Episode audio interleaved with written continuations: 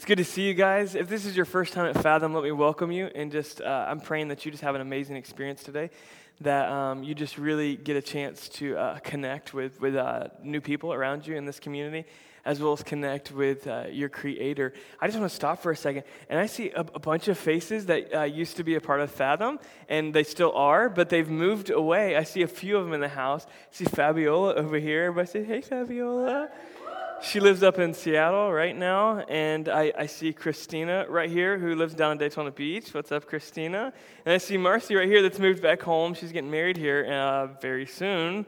Very soon. She's very excited about that. So it's good to have all of you ladies. It's good to, to see um, old faces come back around. Not that your faces look old, but haven't seen you in a while. So uh, it's good to have you here. Again, if this is your first time, we just hope that you just grow uh, in faith and in family.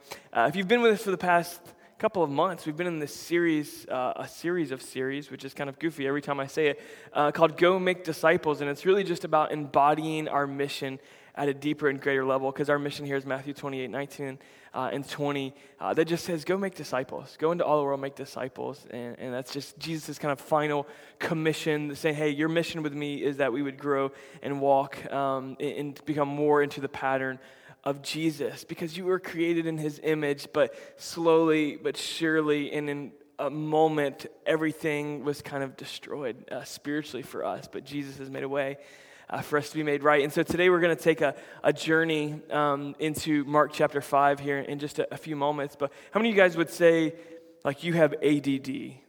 You have like you, you want to just confess you have ADD. Go ahead and raise your hands up. See, you, are just already on something else. You, yeah, uh, this is like one of those things that now, like everybody says they have ADD. I'm, I, I don't want to ask you if you're actually diagnosed because you may not want to. Uh, one person's like, "Yes, I'm actually diagnosed." He's like, "I'm not. Uh, I'm not just faking it." Um, but yeah, I, I, think a lot of us kind of fall into this thing, and we say we have like attention deficit disorder. But I think really, for the great majority of us, myself included, it's just attention um, discipline deficit is really what it stands for is that we really just don't know how to discipline ourselves to do one thing. We're, we're kind of scattered and all over. Uh, anybody can kind of identify with that. Maybe it's not so much the the attention thing. It's not really a, a real disorder but it's just a, a lack of, of, discipline. And i think this is something that I, i've seen in my own life especially when it gets in crowds. Like anybody get overwhelmed in crowds? Okay, again, I confess last week, uh, though you'd think I'm an, uh, an extrovert, I'm really an introvert. And when I get in like big crowds, like my brain can just kind of like go all over the place. And I even confessed to a couple people today, like my head's just like kind of gets spinning. Um, uh, so w- when I get here, I, it's so important for me personally that God's taught me to just stop in the middle of a crowd and just connect with one person.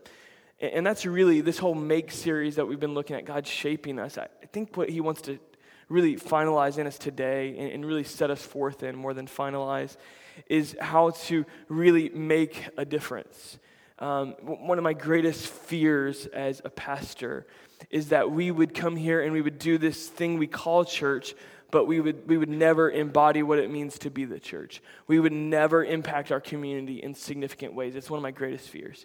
That all of this, it, you know, th- though we've made a difference in, in personal lives, if, if we're not impacting the community, I really feel like we're, we're not really embracing the mission that God get, gave us to go make disciples. And so I'm hoping that it happens in this environment, but ultimately, I, I want us to impact our community and the culture of, of Jacksonville. And I believe that God's doing that uh, here. And I think we're going to embody that more and more this coming year here in 2014. Uh, and I think, again, I think this is something that Jesus models for us. We see Jesus draw a crowd like nobody else. I mean, there was paparazzi before there was a paparazzi, that Jesus could really draw a crowd. We see so many times where he feeds and ministers to, to thousands at a time um, and I think in our generation, in kind of our mega church environments, in our Billy Graham crusades, uh, of our mega things, I, I, think we think that everything looks like that. And we forget that really so many times in Scripture, Jesus stops in the middle of a crowd and he connects with one person. And, and maybe you just need to hear that this morning that, that Jesus cares about you. He does. And he's interested in you and your story and your healing and your wholeness. Uh, and, and though our crowds get bigger, and though we may be in a large environment, Jesus had this incredible, I believe, skill and discipline to invest in an individual and make a real difference in somebody's life. Um, and so I think that Jesus is going to give us a pattern of that. He connects with all kinds of people. He stops, he, he kind of goes out of his way to minister to a Samaritan woman at a well in the middle of the day uh, that had a bit of a reputation. And Jesus stops and kind of makes it a point to connect with her even when it wasn't culturally safe. We see uh, when, when Jesus spits in a guy's eyes with dirt uh, and, and, heals a, a, blind man. We see where a guy that was kind of laying lame and, and couldn't walk for a long, long time, most of his entire life, couldn't walk. Nobody paid him any attention, and Jesus stopped when no one else would. And he said, Man, do you want to be healed? Like, do you want to walk? And we see Jesus constantly the people that everybody else was passing by, Jesus stopping. The, the people that nobody else was paying any attention to, Jesus stops. I think if we're really going to understand how to make a true difference, we've got to understand this discipline of stopping and listening and seeing what God's doing in this very moment. And so we're going to dive into um, uh, Mark chapter 5 here in, in just a moment. But um, I don't know about you, but personally, I, I don't see a ton of uh, mute people on a regular basis. I, I don't do like um, sign language, so I'm not usually in those environments. Um, so I, I, don't run into those people. You may uh, on more occasions than me. And, and, I don't know about you. On, on occasion, I, I, run into someone who's lame or, or, or handicapped and not able to walk. But in my regular path, I'm not like flooded with those, and, I'm not flooded with people who are blind in my daily commute, my daily walk. I don't know about you. You may you may have that. I, I don't run into those people all the time. I know they're here, um, and I love them. I just don't see them all the time. But what I am constantly confronted with is people who are blinded to the truth and people who uh, God's given them a story and an incredible ministry, but they have no voice because they haven't received freedom and healing yet. I'm, I'm surrounded, I cannot go anywhere without just sensing people and, and talking to people who they have the ability to get out of bed in the morning, but they just don't have a purpose to get out of bed in the morning. And I believe that if you're in that room, in this room, and you have any of those kind of things about your life, I believe that God's going to really look them straight in the eye and, and bring life and freedom to them. And so we're going to go to Mark chapter 5 and really find just a really, really amazing story of wholeness and healing and freedom. So let's go to Mark chapter 5, and we're going to pick up at verse 24. But let me catch you up with what's happening for the past three verses. Um, first, there's this guy named Jairus, and it was very common in this culture for uh, people's kids, like young kids that were early teens or younger, for kids to not survive past that time. It was, it was just a pretty common thing. It was pretty high um, infant and like child, you know, um, you know, mortality rate or fatality rate. So uh, it, it, was just a very common thing. And so uh, this guy comes and he just he falls at Jesus' feet and he's like, "Man, my daughter is literally about to die. If you don't come, like she's gonna die. That's it." And, um, and, and, Jesus says, you know, he, he, said, Will you come? And, and, Jesus is in the midst of a crowd. And he says, Yeah, I'll, I'll come. And, and, so he begins to walk. And again, he's in a crowd. And so to do this, he, has got to cross a lake. And that's where we're going to pick up here in verse 24, is they're on, the, on this journey to, to, to raise this, this, um, this daughter who actually dies on the journey there. I'll just spoiler alert. This isn't our main text, but a little later find out that Jesus actually raises this girl from the dead, uh, and they said that she was dying, and Jesus like, she's only sleeping. Boop, it's pretty awesome. Um, verse 24, uh, we're going to pick up. So Jesus went with him, and a large crowd followed and pressed around him. Again, this gives you this whole kind of picture of the paparazzi before they ever existed. Um, and a woman was there who had been subject to bleeding for 12 years. Can just all the ladies in the house say, ouch? rough stuff. I'm sorry. Like, just imagine your misery uh, on that time of the month, like just going for 12 years on end. Um, and all the guys in the house say, ouch. What, I mean, the, I'm not making it up. I mean, it's scripture. Was that too graphic for you? Like, scripture is extremely graphic sometimes she had this, she was subject to bleeding for 12 years. She'd suffered a great deal under the care of many doctors and had spent all she had. Yet instead of getting better, she grew worse. This was also something that was very common in this time for someone under the care of doctors to not get better but get worse. You know, you know, a long time ago, even not that long ago, you know, when, a doc, when someone got shot with a bullet, which was not in this time, but, you know, more recently, doctors would just stick their hand in there. They didn't have hand sanitizer that's come out in the past 10 years or something. But they would just stick their hand in there. So, I mean, think about it, you know, 2,000 years ago, we're talking about like not great like super health practices and doctors. It was like there wasn't like great med schools or anything that people go to now. And so it was very normal for people to be under the care of many doctors and, and get, get worse. And so go back to verse 26. What we find here is that this woman who's been bleeding for a long time, there's a lot of things I think you have to not read into the text, but you have to know culturally and, and understand the context of what's being said here. She she had care of doctors. You didn't have care of doctors unless you were rich. Like this lady had money, and usually women weren't rich unless they had um, a husband. Uh, uh, most time they were treated as property and, and were, really had uh, just down value of uh, slaves basically in this culture at this time. What I love about Scripture is it constantly raises the level um, of value on women and children. Jesus, if you look at his ministry, he's constantly just blessing women. He's constantly raising the value that everything of everyone else is kind of lowering culture. He's counterculture, uh, count, countercultural and raising um, the, the, the, role of women and, and, um, and their value. So she's obviously had a lot of money. She, she's possibly a, a widow, um, is one thing we can possibly read in the text here. And she's been left with a lot of money. But here's the thing she'd spent all she had. She, she, she had nothing left. She had went from one country club to nothing. Like her, her social club w- was now non existent. And she had a condition of bleeding. And in this culture, culture it was extremely um, uh, purity driven. And, and, so there's a lot of purity laws. And if, if you had certain sicknesses or diseases, like you were ostracized from the community. Uh, when people were lame or sick or they had leprosy, which as a disease we don't see anymore, but um, it, it's something that, that was, you were just ostracized from the community. So this woman, she had to, to do all of these things to be clean, but she couldn't. She couldn't interact with people. So socially, she's completely you know, her, her, her class has been completely changed. Her, her, her social circle is completely lost. And now financially, she's lost everything too. And physically, she's obviously getting worse. Verse 27. Something's going to change here. So when she heard about Jesus, she came up behind him in the crowd and touched his cloak. She had just heard about Jesus. Like, someone told her about Jesus, first of all. Like, let's just break that down. Um, there may be someone that you run into on your, you know, basis and they're just telling you about their problems and, and maybe your only responsibility that day is just to tell them about Jesus. Because that may be the, the one thing that leads them to healing and freedom.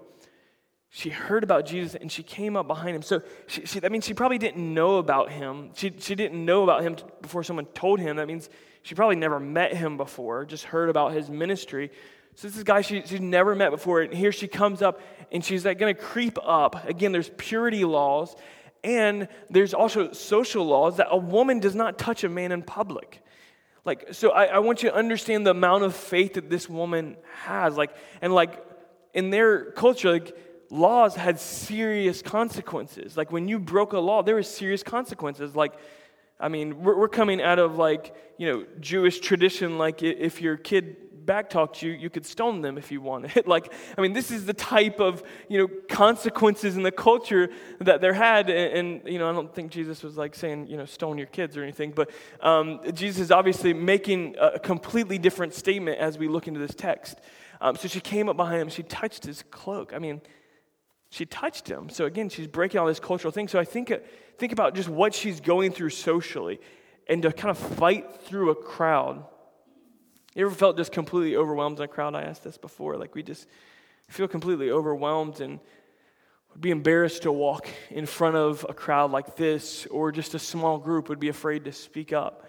But here's this woman who is got really everything against her, every reason in the world to be ashamed and afraid of what the community would say culturally.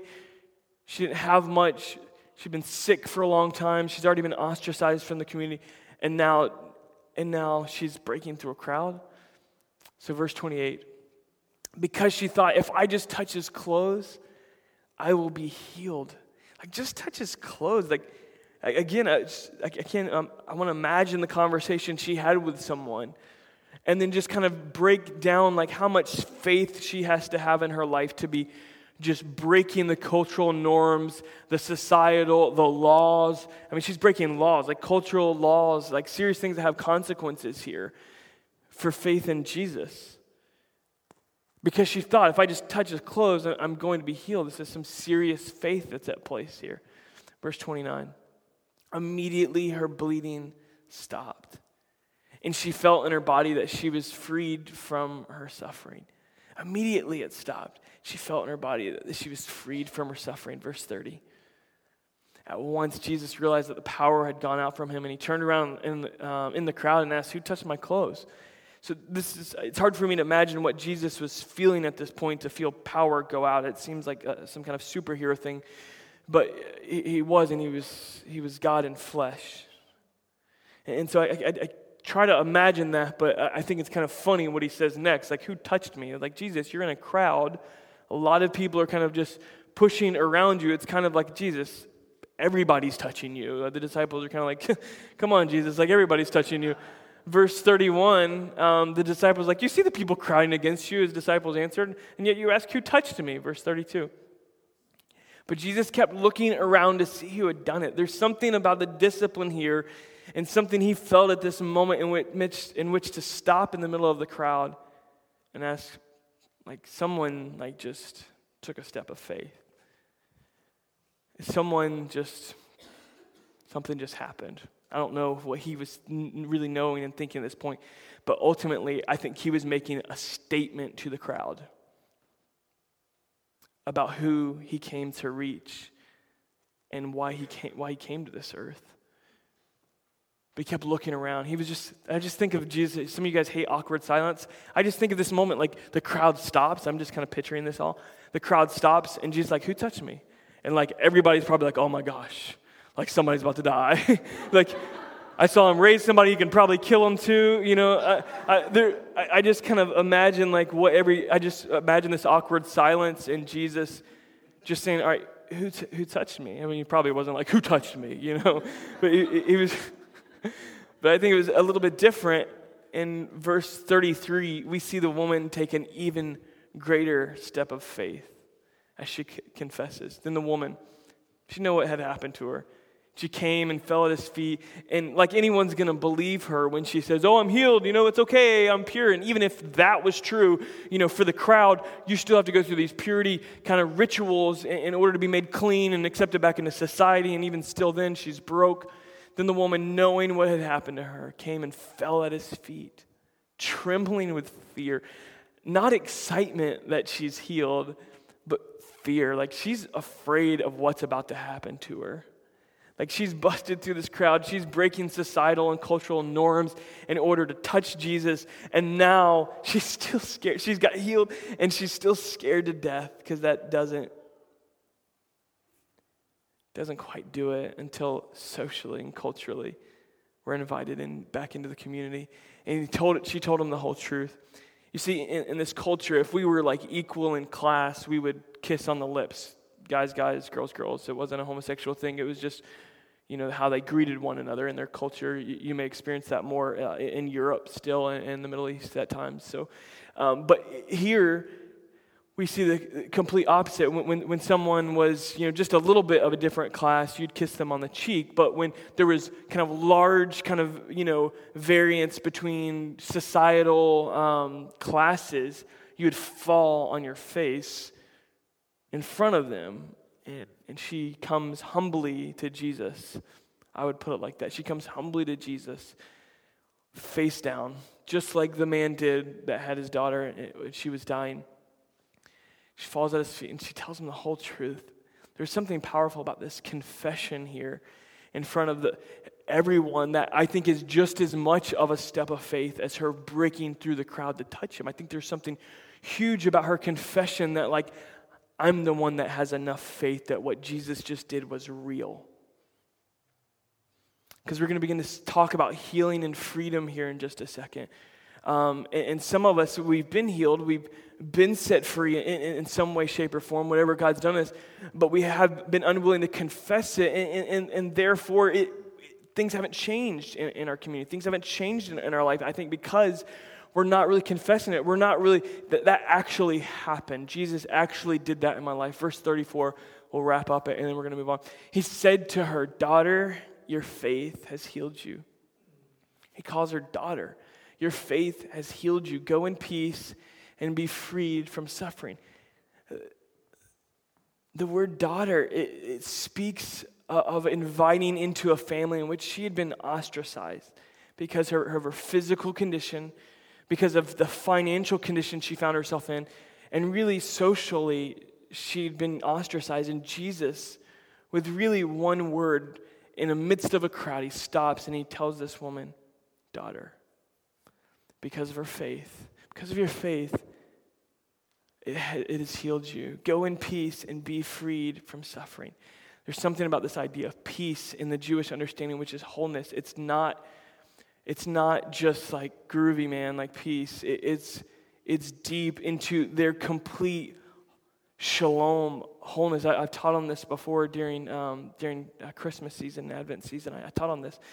Shalom is a full wholeness of, of peace with your family and your relationships, with your finances, and wholeness and, and completeness in, uh, in, in your, your finances, again, in your work, in, in your physical body. It's speaking to a, a whole thing. Go in peace and be freed from your suffering. And a, a lot of us, as we begin to talk about healing, a lot of us begin to move and think uh, about physical healing because that's obviously what's playing here. There's a lot more healing that God is interested in than physical healing, though I believe He is here for physical healing. I, I do believe that He does that. I've seen that. I've experienced it and seen it in my own life. There was a time my mouth was filled with ulcers for days. It was actually the week I met my wife. I had an allergic reaction, and, and I'd, I'd taken medicine um, the, the couple of days, and nothing was happening. I mean, it, I'd gone on days and I couldn't speak a word. My mouth was filled with ulcers. I can't tell you. If you have one ulcer, you know how annoying it is? My mouth was filled with ulcers where I could not speak. Um, and I tried medicine that first day, and I think the second day I might have taken it in the morning. And we're like a, a day and a half, two days later. So medicine wears off in like, you know, six hours, something like that, uh, six to 12 hours. I don't know what it was at the time. But I, am I'm, I'm days out from that, um, from the last time I've taken medicine, and I couldn't handle it anymore. I was beginning to have like some really like social like anxiety, and the pain had just ramped up. I'd had a, a, a serious reaction to um, sulfur. Um, I drank sulfur water and just blew my mouth up, and um, and I just I got serious with God. I said, I, I need you to heal me uh, I just need, and I don't know, I guess I was asking it, but I don't know that I was desperate enough to be honest in my asking. I wasn't, I had a real connection with God at that time, I feel like, and, and just spiritually and what He was doing in my life. And, and I, literally within a half hour, my, the sores were leaving my mouth from this moment I had with God. Within a half hour, the sores were leaving my mouth, and it was just, it was blowing, just blew my mind. So I've seen him do that. But a lot of us, as we begin to talk about this type of healing or any healing in our life, we're like, yeah, but what, what about when God doesn't heal? Does that mean I didn't have enough faith? And we begin to have so many questions about what this looks like. And again, if you're not in an anchor group, I encourage you to because we're going to be diving into that more. The questions are going to lead us into how do we respond to those things in our anchor groups this week. But honestly, I, I think we, we've got to.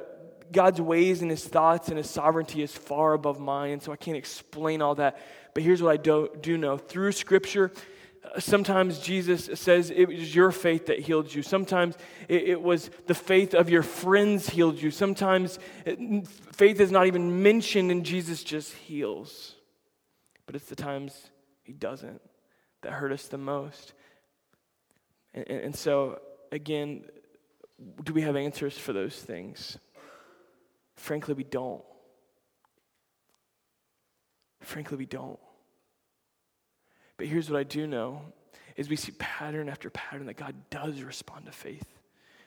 I can't understand the ways of God. I can't, and some of us say, well, how does that happen? Is there some formula? And there's not formula, but God does respond to faith, and we see it here. Your faith has healed you. Go in peace and be freed from your suffering. And some of us in this room, we, we, may, have, we may be in that place financially where, where we've spent uh, all we had in, in financially We're broke as a joke right now. We're as broke as we can be, and, and, and we need God to, to intervene.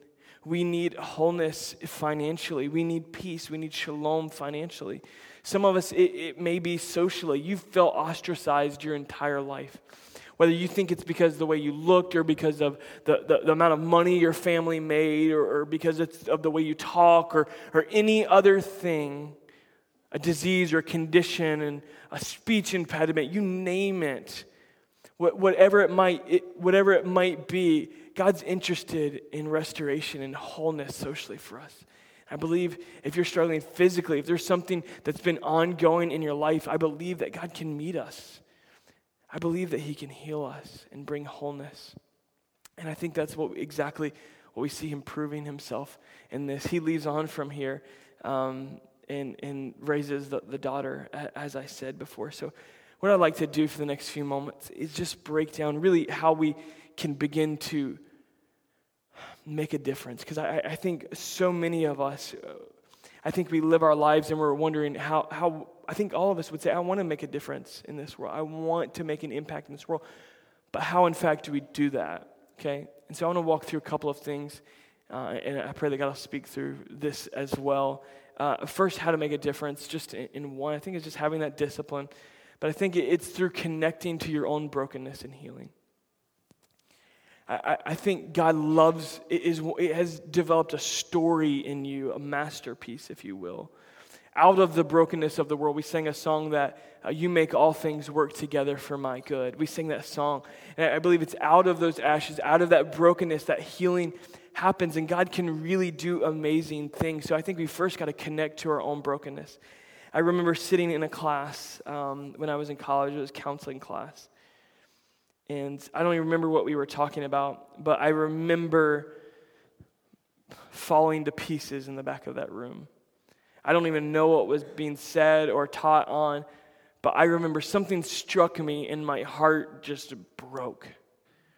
And there was things from my past, from my family, um, from things that happened to me uh, through my schooling years that I just broke and just kind of became a little baby in the back of this class.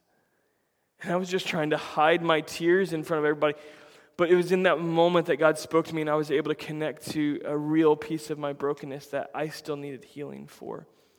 I think if we're really going to make a difference in people, we've got to get connected to the places of brokenness and really know that God can make them whole, just like He did for this woman. And I think we've got to know that Jesus is connected to our brokenness, connected in our brokenness.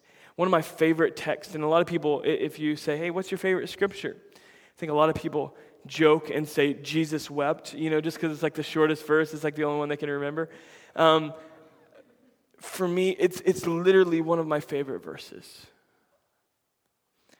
At that moment, Jesus was crying over a friend that had died.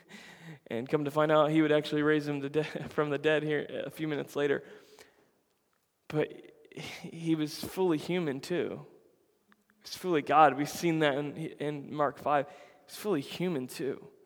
And I think uh, the psalmist said it great um, that God is close to the brokenhearted. God is close to the brokenhearted. We're going to take communion together. The, um, we're going to come to the table. First Corinthians talks about that he was broken for us. I, I, he, he is connected to our brokenness. So if you feel broken in any part of your heart or your body, know that God is close to the brokenhearted. Know that, that Jesus, I, I believe, experienced a complete wealth of emotions on this earth sorrow and joy, with friends and through loneliness. And I think he experiences what we do. I think, secondly, we've got to know that the Holy Spirit is a comforter, that we are never alone though you may feel ostracized, though you may feel all alone because of whatever it is in your life that you, you feel like has isolated you or what people have done to you, know that you're never alone. The Holy Spirit, it, the, the, the text, eh, the Greek is actually a paraclete, one that comes alongside. He's here with you. You are never alone. Holy Spirit's comfort. And, and then lastly, I think we've got to know not, not only is Jesus connected to our brokenness, God's close to the brokenhearted. Holy Spirit's with us, but God, desires to make you whole. He desires to make you whole. We looked whole. We looked at, at Ephesians 4 a couple of weeks ago that said God wants us to be equipped for every good work and every good service so that we can live up to the full pattern of Jesus, the fullness of Christ. Uh, one of the texts that I remember reading a like 10 years ago that it kind of blew my mind because of one of, a, uh, one of the translations I was looking at. It's Jesus talking in Matthew 5, and he says, Be perfect, for I'm perfect. And I, I read that and I'm like, what, Jesus? Like, you know I'm not perfect. Like, I've got a whole list of why I'm not perfect. And here Jesus is saying, be perfect, for I'm perfect. So I'm like, I can't handle that, dude. Like, I, I need to, like, I, I need to, like, look up what this means because I, maybe this, trans- so I started looking at other translations and began to look at the Greek root of that word, and it means complete. It means whole. It, it means basically shalom in the, in the Greek. It, it means wholeness. He's saying, be whole, be complete because I'm whole. Be healed because I'm healed. You have to know that God wants to make you whole. And the first step is connecting to our own brokenness, our own healing. God wants to make us whole. And then I think that's our vessel in to make a real difference in one person's life is to connect through that brokenness. I think the first thing is where we started it's stopping and listening in the midst of a crowd, having discipline. Though there's cubicles all around your office, those are, there's so much noise everywhere we go. Though, whether you're, you're sweeping at home, you're cooking, you're working in the yard, whatever it is, be willing to just stop and listen. To know that the story, the masterpiece that God's been making in you is not for naught, but it's for a reason. And if we can stop and listen, He's going to give us a voice to make a real difference. If you got to slow down and listen and be real, like be honest. Authenticity is attractive. It's people are attracted to people that say, I don't know people are, are attracted to, to, to when we say, hey, look, man, I really messed up here. That honesty. Paul said it best. He said, I'll boast in my weakness. I'll boast in my weakness. It's, that's one of those other phrases, like be perfect, that I'm like, okay, I got to break that down for a second. I'll boast in my weakness, he said, because it's through Christ's strength that I'm made strong, that he's glorified. When I'm weak, he's strong. His grace is sufficient. And as you begin to share your story, as God makes us whole, we stop and listen. I really believe that we're going to be challenged to ask ourselves do I really believe if His grace is, grace is sufficient? Am I really willing to be honest and know that healing is an ongoing process? It happens in a moment, but it keeps going there, there was some mess she had to work through after she got healed. We don't see that part of the story. I think we see her authenticity. I think we're like her desperation breaking through the crowd. I think who's, who, who touched me? Oh, it was me. I touched you. We see her authenticity. But I, I think we can forget. We see the immediate thing, but, but what after that? People were probably amazed, but there were still some things to work out. She was still broke. People have been looking at her for 12 years in one way, and now we've all got to look at it differently. Healing is ongoing, and God wants to make us whole. So you may be in this place at any, so many different places in this room of brokenness and healing that God wants to be in. But know in that, God's going to make you not only, He's going to make you a better person. He really will. It's not, it's not always easy. He wants to make you whole. He wants us to be complete because He is complete. And as we do that, know that we can make an incredible impact on the lives of others, that God is with us. He's with us. You're not alone.